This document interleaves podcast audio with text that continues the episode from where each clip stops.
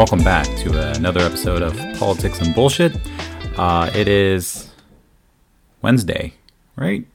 Wednesday, June 19th. I'm still here in the beautiful, slightly gloomy San Francisco, where it's a, a sweltering 60 some degrees. I always forget um, like how hot it is actually like everywhere else in the state and in the country. I'm uh I'm, I'm jealous. If you're somewhere where it's really hot, I'm I'm jealous. Even if it's like obnoxiously hot, I just man, we had a heat wave like a couple weeks ago that was really nice. I I actually can survive in the heat pretty damn well. In fact, I thrive in it. But I know a lot of my uh, friends and coworkers, and uh, they were all suffering. But come back, heat, come back. So um, today's episode is going to be essentially a catch-up episode of stuff that happened in previous episodes. I was thinking about how you know the news just comes so it's it's just so fast and and it just it just keeps rolling, right? It's so hard to actually go back and discuss like what happened a month ago. Like what was that one thing that happened last month that was really interesting? You know, that kind of thing. So I basically listened to the two or three previous of my podcast episodes, and I picked um, some main topics. Um, so I want to just kind of go over those um, and maybe discuss one or two things that are kind of happening right now that are worth uh, discussing. Last week or this week and last week, some pretty interesting things happened, but nothing too um, crazy other than the couple things I will be talking about. So, any, uh, anywho, without further ado, I'm gonna jump into that right now.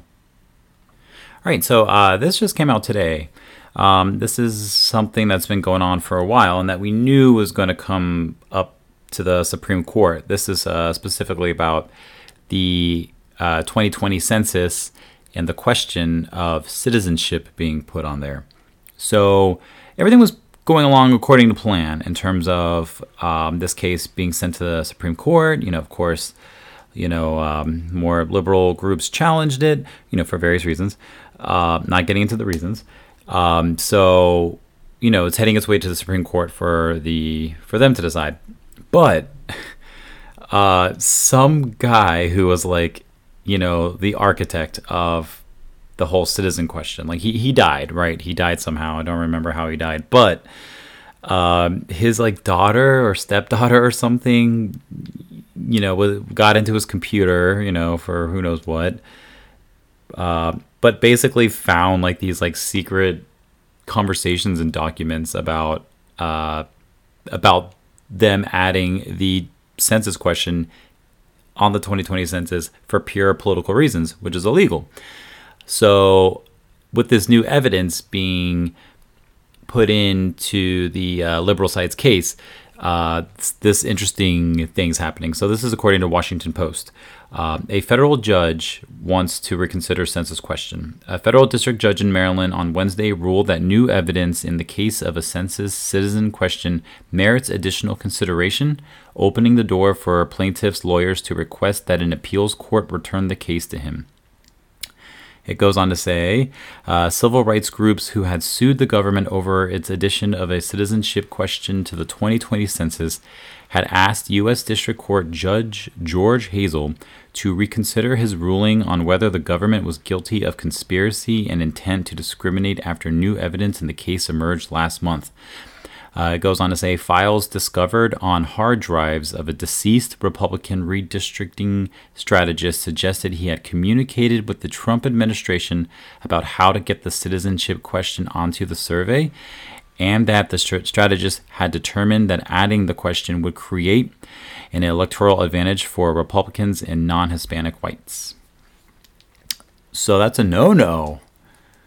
You know, the, there's there's certain areas within the government that should be, and most definitely should maintain a non political stance. And um, this is definitely one of those because um, redistrict, redistricting uh, districts and uh, you know how much representation you have in the House is, is all based upon uh, the uh, the census question. So once this evidence came out, it was clear that this was one a political, politically motivated um, thing, which of course you know I say all the time everything's politically motivated. So you know that's stupid. But but it's like it's like openly right there, proven like okay, they're not even trying to hide it. We we we we know now.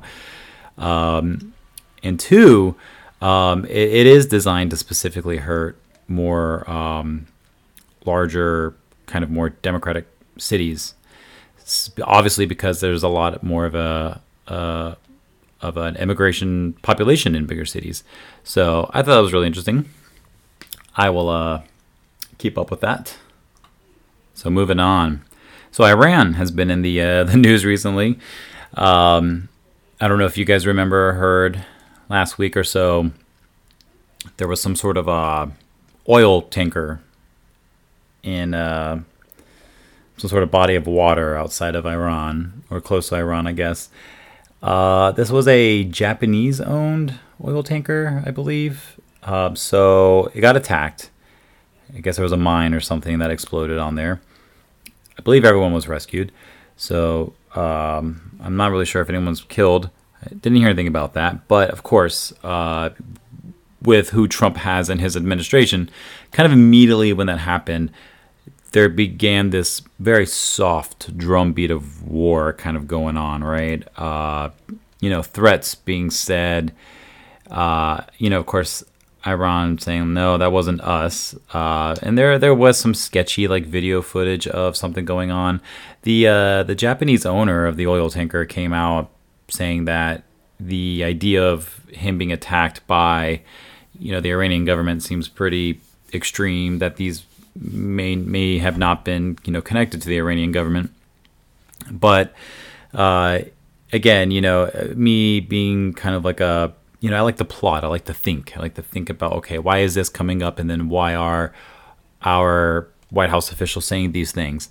And we obviously know who uh, Trump has around him, Bolton, for example, who hates Iran and just wants nothing but war with them, and you know is quoted saying that he just basically just wants to like bomb the hell out of them. Um, so it, it kind of worried me a little bit, especially because, you know, Trump is in a very sticky situation right now where he's running for election. His poll numbers are down, even though there's a really good economy. Uh, he has shown to be down against, you know, Biden in various head-to-head matchups in various states and in his own internal polling. So, you know, I was thinking that oh great here we go so Trump is going to use this as a as an example or as an excuse to to go to to war you know in some shape way or form uh, but the opposite's kind of happening. Uh, this is from the Daily Beast. Uh, Trump tells aides to tone down tough talk on Iran. And I quote uh, Two senior officials and three other individuals with direct knowledge of the administration's strategy in the region tell the Daily Beast that the president has asked officials to tone down their heated rhetoric on Iran, despite the attacks on tanker ships in the Gulf of Oman that Washington has blamed on Tehran. The president has previously said he is less hawkish on Iran than some of his advisors, and this week, in a Time magazine interview, said the attacks on the tankers were very minor. So that's really interesting. Um, I hope that's the way it stays. Uh, you know, diplomacy with Iran has been shot, especially under the Trump administration. Uh, so any sort of escalation, in my opinion, is something that we brought upon Iran, right? So we pulled out of that that uh, uranium enrichment deal or whatever we had through the EU with the United States with Iran, and and put them on like a strict kind of uh, you know a strict investigated thoroughly uh, planned so that you know they could still have uranium enrichment, but it wasn't an amount that could ever lead to some sort of like a, atomic weapon, right? So then Trump comes into office, rips that apart, and then Iran's like, okay, well, you didn't back up your end of the deal, so now we're going to keep doing what we want to do. I mean, do I think Iran or someone in Iran and their government would like to cause harm to the United States? Sure. Do I think their people do? Absolutely not. Do I think their people have a right to uh, nuclear power, which was like a big kind of issue for them, especially with uh, not having uranium. Of course, they deserve to power of their country. Uh, Trump then slapped on all these extreme, uh, you know, um, tariffs and uh, sanctions on Iran. So they're hurting economically now because they can't produce as much oil as they used to. So, you know, this is perhaps their way of kind of, you know, having a, a temper tantrum at our president having a temper tantrum. So it's really a self creating issue, right? Like that's that's what Trump's all about. He's about maintaining and creating these self inflicted issues that he can use then as as a way to either politically up his standing or or hold on to some sort of issue that you know will drive his base. So yeah, that's what's going on with Iran right now. Pretty fun stuff. So those are kind of like the two major things that happened um, that I wanted to uh, discuss.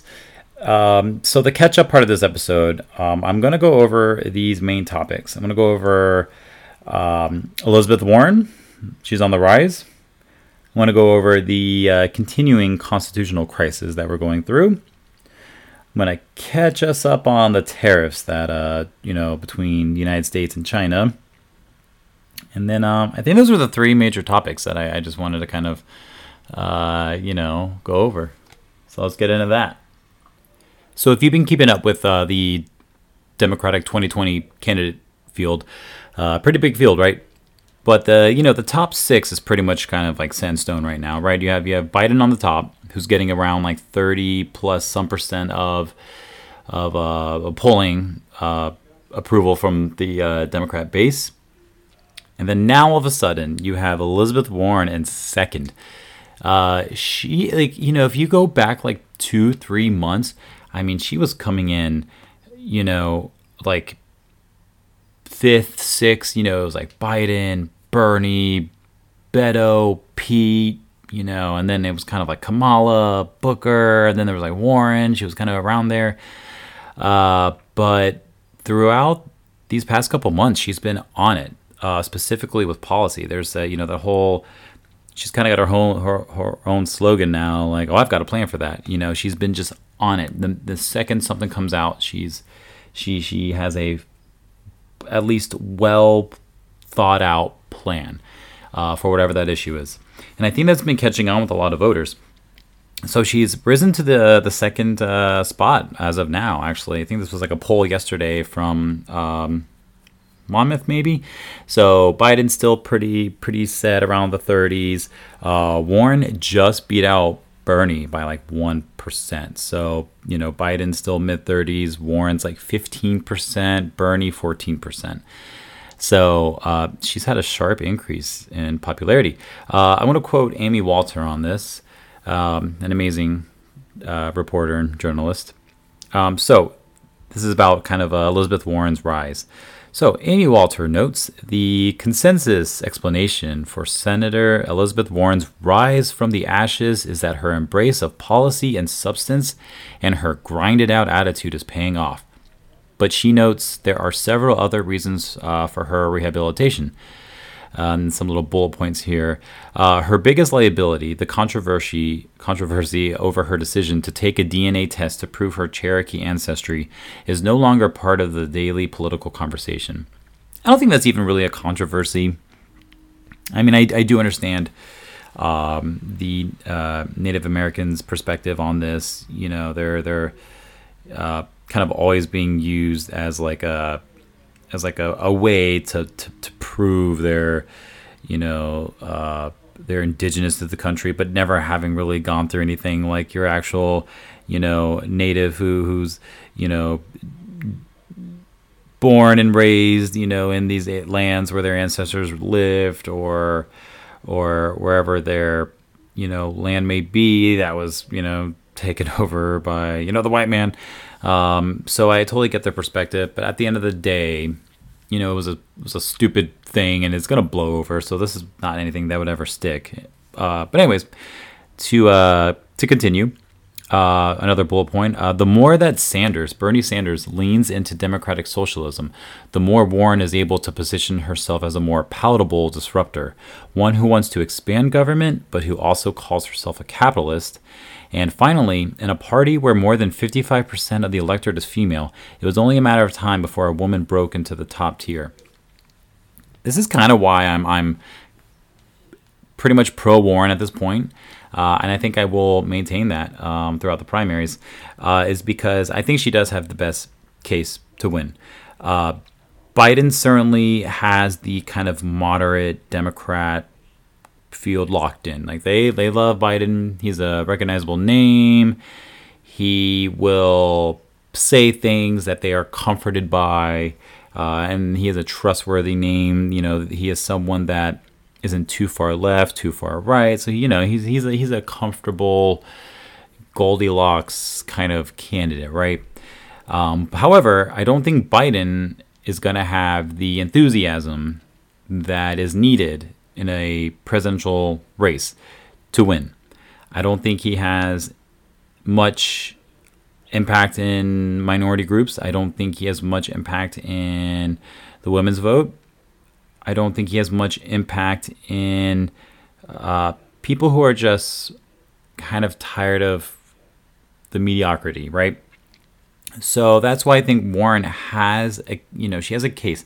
If she can wiggle in, if she can maintain uh, a huge chunk of the, the the women vote, if she can either uh, discuss issues in a way that resonates with minorities, or even perhaps uh, whoever her potential, you know, vice president pick could be. I'm not sure if that's some, something she would leak early or anything like that. But if she can kind of maintain uh, minorities and women, she's already stolen, not stolen, but you know, she's she's tapped into Bernie's base.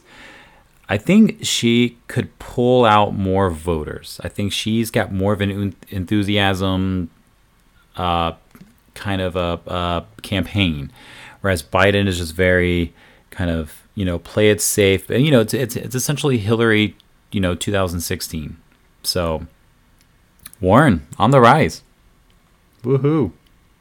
Let me know what you think about Warren. I, I love to discuss, uh, you know, this uh, not only just for myself and to, to better articulate, you know, reasons why I like Warren, but I'd also be interested in why other people either do like her or do not like her. All right, so I want to now discuss where we are with the whole, uh, you know, this, this, constitutional crisis that we're in about congressional oversight on on the, the, presidency.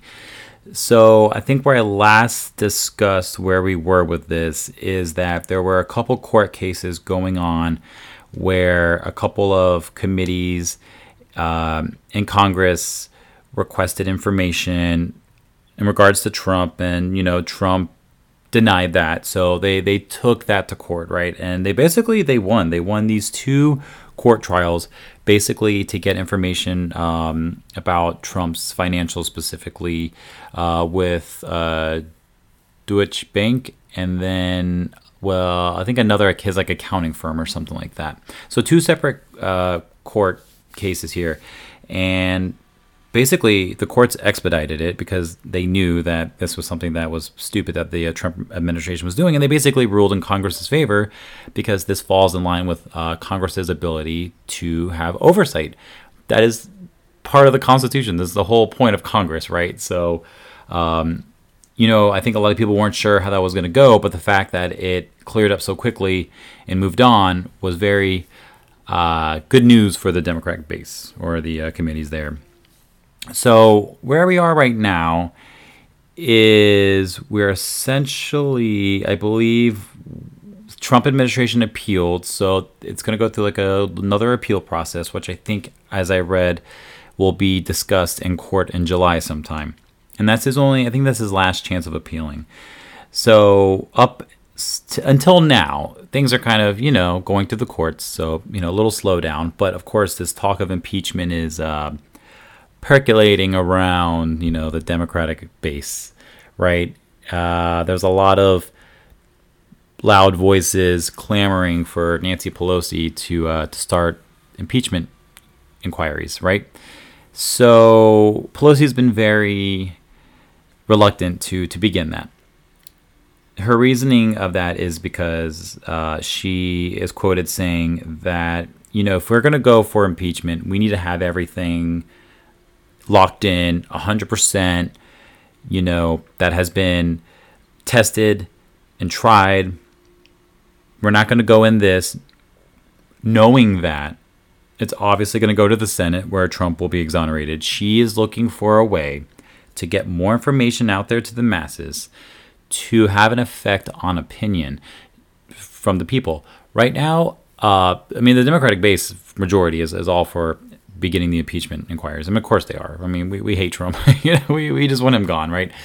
But in terms of the overall American public, those who vote, we're really we're not at a point where an overwhelming majority want impeachment.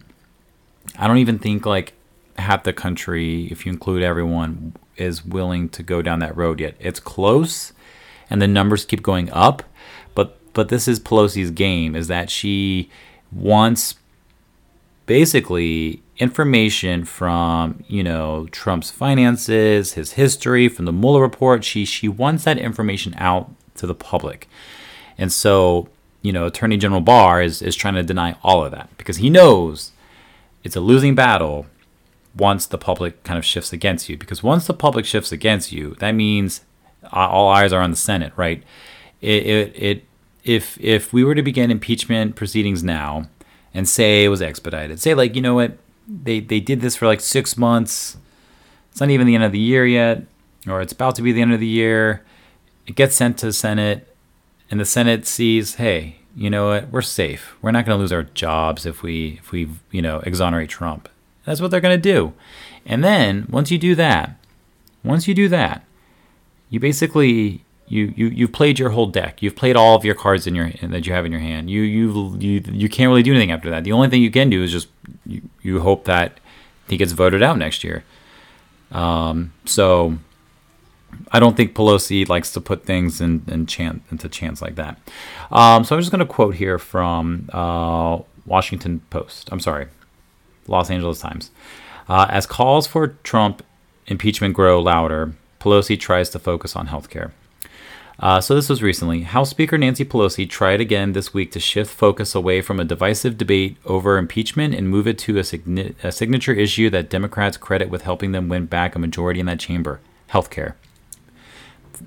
Pelosi's job going into 2020 is to main well she has a few jobs one of her biggest jobs is to maintain uh, house speakership right that i mean that's job number one maintain that uh, so in her mind the way to maintain that is to keep talking about the issues that people are focused on. If we lose focus on that, if we don't talk about healthcare, all those vulnerable Democrats who just won in those more red leaning states, they're going to lose their position. And then we're going to lose the, uh, the advantage in the House, which isn't that high right now. So, continuing on from the Los Angeles Times. The conflicting messages provide a preview of the ongoing struggle House leaders face as they try to contain talk of impeachment this summer. More than a quarter of Democrats in the House have publicly supported opening an impeachment inquiry, 14 of them from California. Uh, Pelosi's panel on Monday uh, was part of a weekend of action on health care. The renewed focus on key issues for Democrats is the latest sign that party leaders aren't willing to budge on impeachment until public support is clear. See, I think that right there is pretty much proves Pelosi's uh, strategy. She's not going to go into this fight without making sure all your T's are slashed, I's are dotted, you know. So, hate her or love her, um, I hope that you could at least respect the fact that she's she's she's playing this smartly, even though you know the base we are we are frothing at the mouth, you know, like we're like impeach, impeach now, you know. I, I I'm on Twitter all the time, and all I see is you know, if she doesn't do this, we're voting her out, you know, and I that to me says, oh, okay, you don't understand one, the impeachment process, and then two, you're more you're you're just being more reactionary than you are thinking about strategy in the future. So it's time to start thinking more strategically and of the future. And last but not least, something that uh hits home harder than uh, harder than we think. Um, I'm going to start talking about uh, the tariffs that Trump has been inflicting on us, essentially the taxpayers. So, specifically with China, and then for a moment with Mexico. Uh, he is attempting to make trade with China and the U.S. a little bit more fair.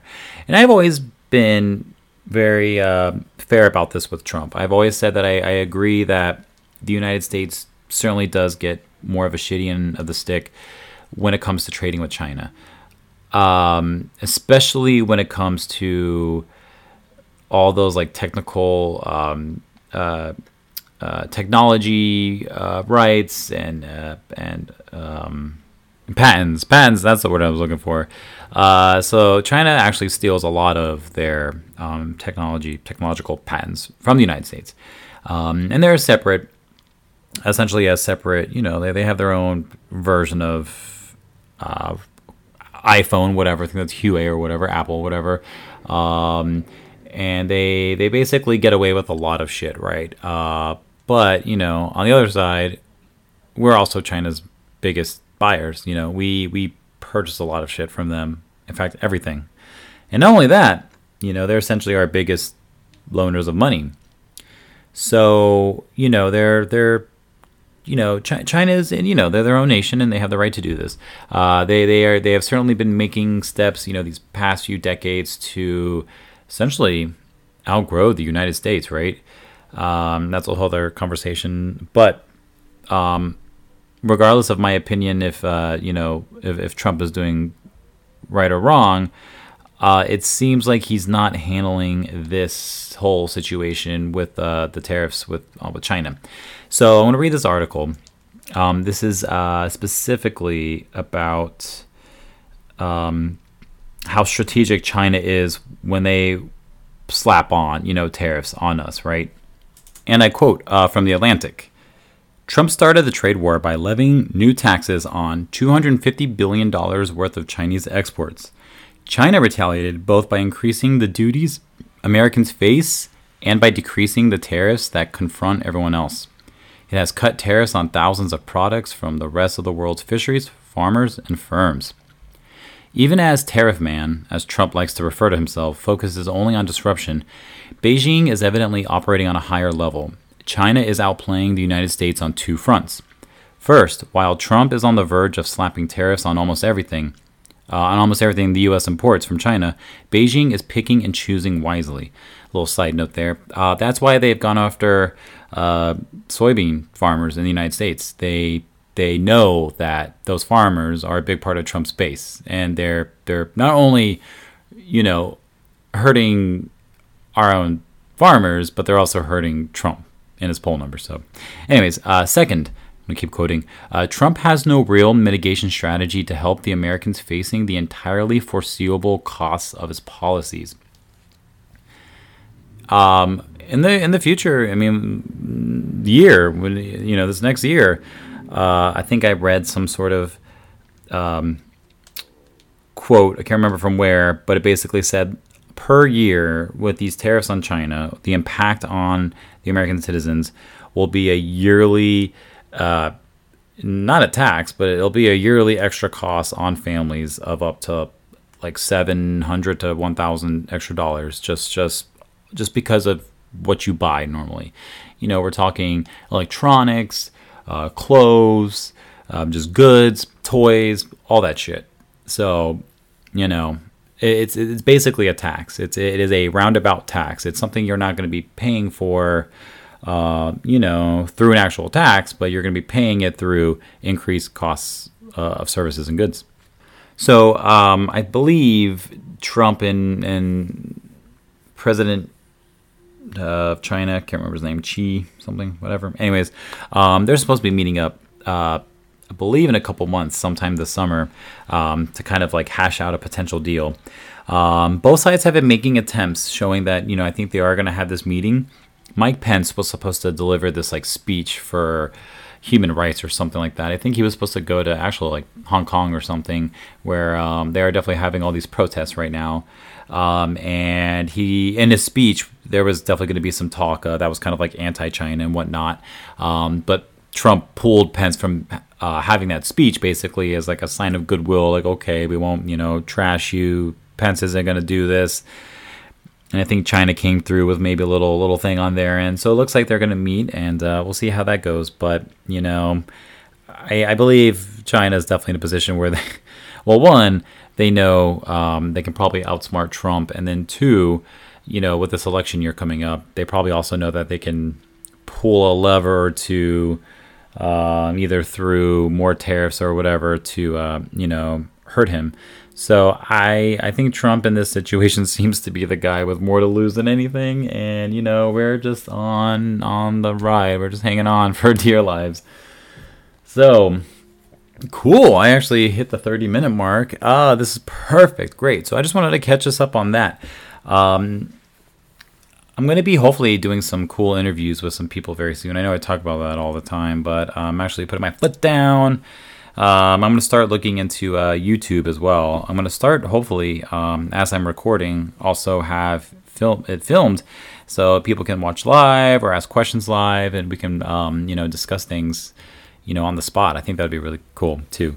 So, um, a couple things coming up. They're the uh, the first uh, Democratic debates. I don't know how much of a debate it's actually going to be, but anyways, um, so next week, I believe on the uh, 26th on Wednesday, um, it's going to be a mixed group. Um, the DNC did do their best in terms of kind of uh, breaking up the groups so that everyone had a fair shot. Um, but the big names, though, for next week on Wednesday, the 26th, will definitely be Elizabeth Warren, I believe Beto, and Pete. And then on Thursday, the following day, the 27th, um, that will have Biden and Bernie. So I'm off from work on Wednesday, so I'll hopefully be, you know, um, hopefully streaming live. That'd be really fun. Thursday, I think I work, so um, we'll see about that. Uh, but I cannot wait to do that. The, that's when I have my most fun, is when I can actually like live stream and kind of discuss things like on the second. So, um, okay, cool. Thank you so much for listening. Uh, please, uh, you know, follow me on Instagram, uh, Politics and Bullshit Pod on the IG. You can also follow me on Twitter if you want, uh, Politics and Bullshit. And then I'm also on iTunes. Um, that's Politics and BS because iTunes is just, I don't know, they're the nanny, the nannies of all the podcast world. But on Spotify, I'm Politics and Bullshit, and I can you know, have all that stuff spelled out and, and not have it banned. Cool. So, uh, once again, thank you so much. I hope you enjoyed this. Let me know if there's anything you change, you hate, you don't like, whatever. As always, music is by Mandalorian, my boy Spencer. Check him out on Instagram, uh, man underscore DeLorean. And once again, I'm David. Have a wonderful day. Thank you so much for listening.